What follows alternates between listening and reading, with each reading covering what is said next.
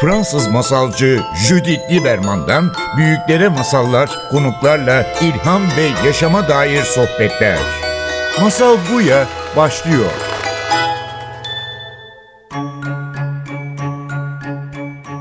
Masal Buya'ya hoş geldiniz. Bugün bizim için bir kutlama günü çünkü sizinle tam 100. programımız, 100. masalımız. O nedenle bugün sizinle uzun bir masal, uzun bir yolculuk paylaşmak istiyoruz. Nereye? Elbette mutluluğun peşinde. İşte geliyor masal saati. Bizim masalımız bugün mutluluğun çiçeği.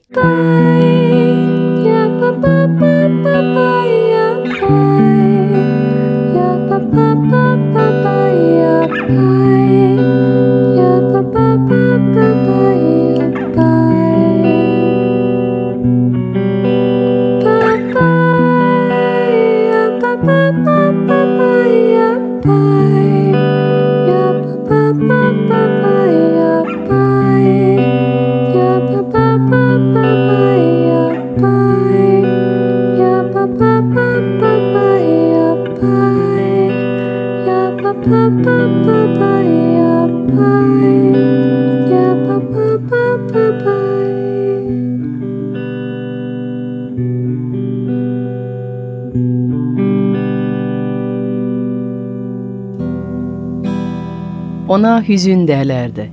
Çünkü dert ona bir bulut gibi yapışıyordu çocukluğundan beri. Sevdiği herkesi genç yaşta kaybetmişti ve hiç kimse ona sahip çıkmadan büyümüştü. Ormandan odun, mantar, kav mantarları toplayıp satarak geçinmişti.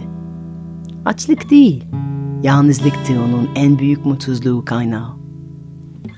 Geceler boyunca tek başında ağlardı, gözyaşı döke döke yetişti. Evlenmeyi, aile kurmaya hayal ederdi. Ama etrafı öyle gri ve mutsuzdu ki hiç kimse ona yaklaşamadı. Sonunda bir gece öyle çok ağladı ki gözyaşlarından bir bardak doldurdu. Sabah güneşin ilk ışıkları dağların üstünden doğarken bardağı bir nefeste içti ve işte o an hamile kaldı. Dokuz ay sonra geldi dünyaya çok beklediği bu bebeği. Onun dertlerini, onun yalnızlığı, onun çileli mutsuzluğunun paylaşmaya gelen kişi. Yüzüne bakıp adını yarım koydu. Yükünün yarısını taşısın diye. Ve gerçekten onunla geçirdiği her günle hafifledi üzüntüsü. Eh, mutsuzluk paylaşınca azalır. Thank you.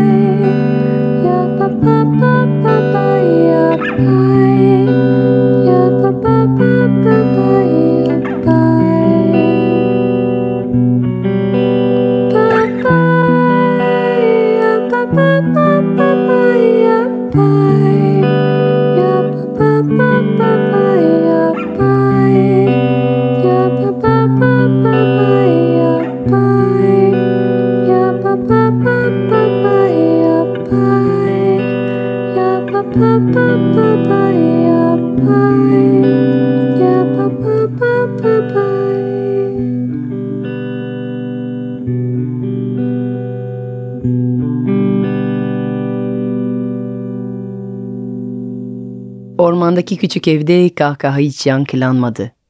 Oyun hiç oynanmadı. Çünkü bu ev hüzünün eviydi ve o mutsuzluk hiç tatmamıştı. Seneler geçti, hüzün yaşlandı ve bir gün oğlunu başucuna çağırıp emin bir sesle ona ''Yarın sabah uyanmayacağım, beni göm. Bir gece boyunca mezarımda kal. Üstünden çıkacak çiçeği kopar, cebine at. Seni mutluluğa götürür. Hayatın boyunca sana acı, üzüntü, dert, korku, hüzün ve keder öğrettim.'' Ama beraber mutluluğundan hiç tatmadık. Hayat bana ondan bir dilim verseydi, bir kırıntı bile seninle paylaşırdım. Ama hiç gelmedi. Yolun benimkinden farklı olsun. Bu evden, bu köyden ayrıl. Yanında çiçeğinden başka hiçbir şey alma ve onu takip et.'' Bir sonraki sabah oğlu onu cansız bulunca sözlerini hatırladı ve bir sonraki sabah mezar üzerinde açılan mor bir çiğdem buldu. Onu cebine koyup yürümeye başladı. Yol kavşağına gelince çiçeği cebinden çıkarttı ve çiçek önünde uçup ona yol göstermeye başladı. O da ardı sıra onu takip ederek yürüdü. Az gitti, uz gitti. Yolda bir kurda rastladı. Kurt topal. Yüzünde acı. Bizim yarım acıdan anlar. Kurt kaçacak, onu çağırdı. Bizim yarım dertleri hafifletmeyi bilir. Kurdun ayağında bir avcı mermisi vardı. Yarım onu çıkarttı, kurdun ayağını sağardı, iyileştirdi. Kurt rahatlayınca teşekkür etti. Bugün sana faydalı değilim ama gün gelir olurum. Üç tüyümü kopart. Lazım olunca beni çağır. Kurt orman yolunda yarım kendi yoluna devam etti.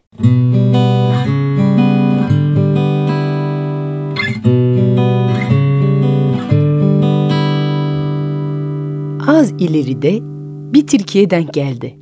Tilki de ziplaya ziplaya geliyordu. Ona bakan yarım hemen tilkinin derdini sezdi. E yarım anlardı dertten, tasadan. Tilkinin kulağında bir arı vardı. Yarım onu çıkartınca tilki huzura kavuştu. Ona teşekkür etmek için ona bir tavsiye verdi. Bir cadının evinde en değerli eşyası ne altın ne gümüşten olur. Kapının arkasındaki karanlık ve tozlu köşede paslı bir çiviye asılı durur her zaman esas hazine. Ve yarım yoluna devam etti.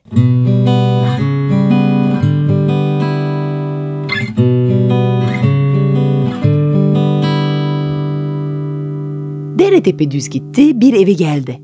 Eve gelince çiçek cebine girdi, yarım kapıya vurdu. Yaşlı bir cadı kapıyı açınca yarım emek karşılığında ekmek istedi.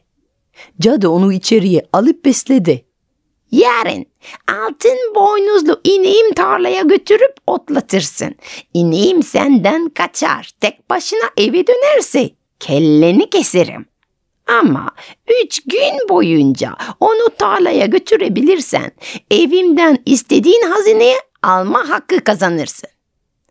Yarım işi kabul etti ve bir sonraki gün ineği tarlaya götürdü. Yalnız dev, kıvrık, altın boynuzlu inek hiç durmuyor. Geldi andan itibaren eve kaçmaya çalışıyordu. Yarım kurdun tüyünü rüzgara attı ve kurt hemen bütün sürüsüyle geldi. İneğin etrafında çember oldular. Böylece yarım üç gün işini başarıyla yapıp ineği tarlada otlattı. Cadı memnun değildi ama sözünü tuttu. Yarım evi gezip ödülünü seçerken ona evinde bulunan birçok altın ve gümüş parçalar gösterdi. Ama yarım onlarla ilgilenmeyip bütün kuytu köşeleri yokladı. Ve sonunda çatı arasında gıcırdayan bir kapının ardında karanlık bir köşede paslı bir kancaya asılı bir pelerin buldu. Ona elini uzatınca cadının yüzü kirece döndü. Yarım üstüne pelerini giymeye başlayınca cadı onu durdurmak için ona doğru koştu ama pelerini giyer giymez yarım görünmez olup rahatlıkla evden kaçabildi. Yarım evden çıkınca yine çiçeği takip etmeye devam etti.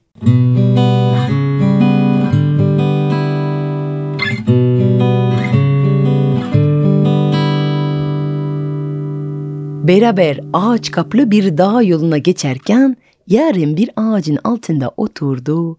Bütün dağ sessiz ve sakındı. Yarım uykuya daldı. E tabi bunca macera onu yormuştu. Bye.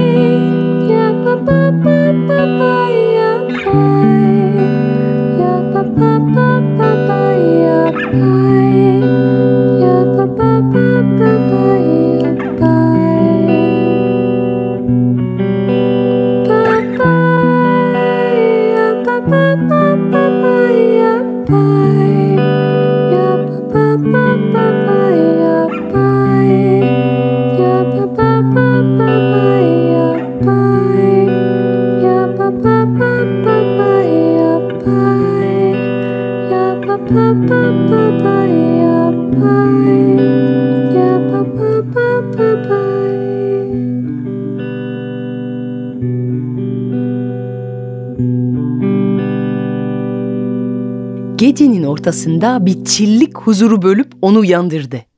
Yarım korku bilirdi. Hemen sesi takip etti. Dev bir kurbağa minik bir adamı bacağından tutmuş götürüyordu.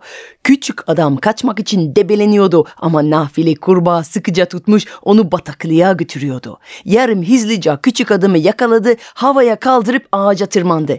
Küçük adam pek sevinemedi. İyi beni bir dakika için kurtardın ama bu kurbağaların kraliçesi.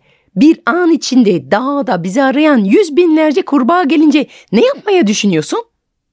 Yarım gülümsedi. Küçük adam omuzuna oturtup başına pelerin giydirdi ve beraber kurbağa kraliçesinin ordusunun pençesinden rahatlıkla görünmeden kaçtılar. Küçük adam onu o zaman dağın başında dev metal bir kapıya götürdü. Kapı açılırken içerinden ateşin sıcaklığını, metal ve çekiç seslerini duydu ve bin ağızdan gelen bir uğultu. Dağının içinde girince kuyuya benzeyen uzun karanlık bir koridorda indiler. Dünyanın kalbine doğru.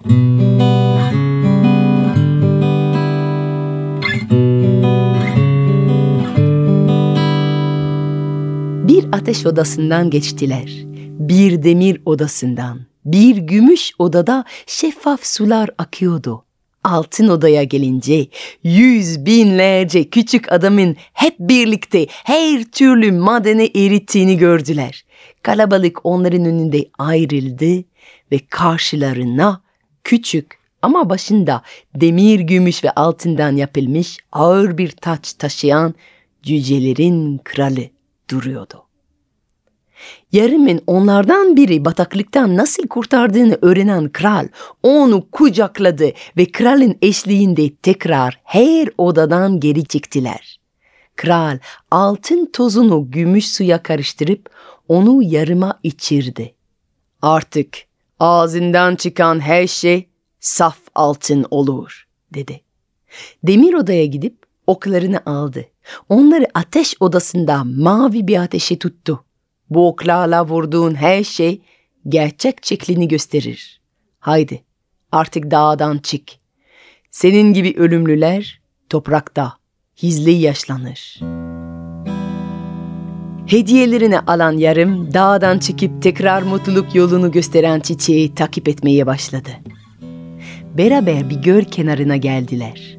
Gölün ortasında bir ada, adada bir kule ve etrafında battan güneşli kızıl dönmüş gökte uçan üç kaz. Yalnız üçü de saf altından görünüyor. Su kenarında onları seyreden genci görünce ona doğru uçmaya başladılar.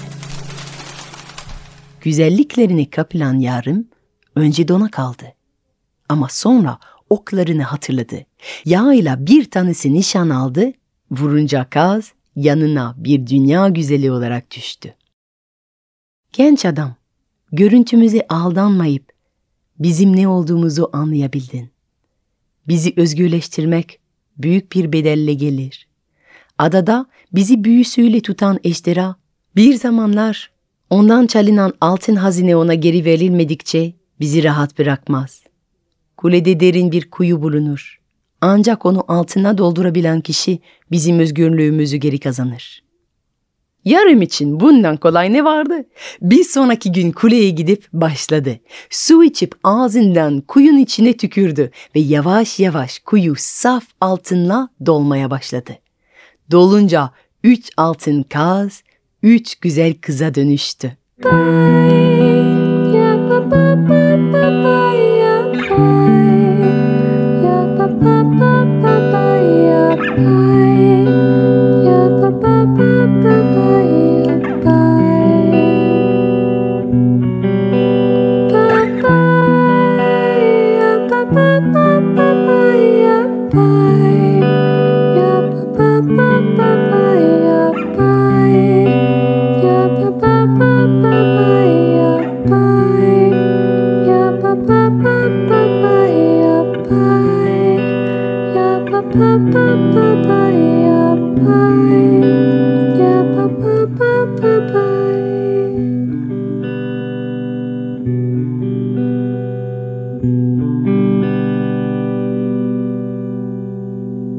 Ve beraber yol aldılar. Nereye kadar?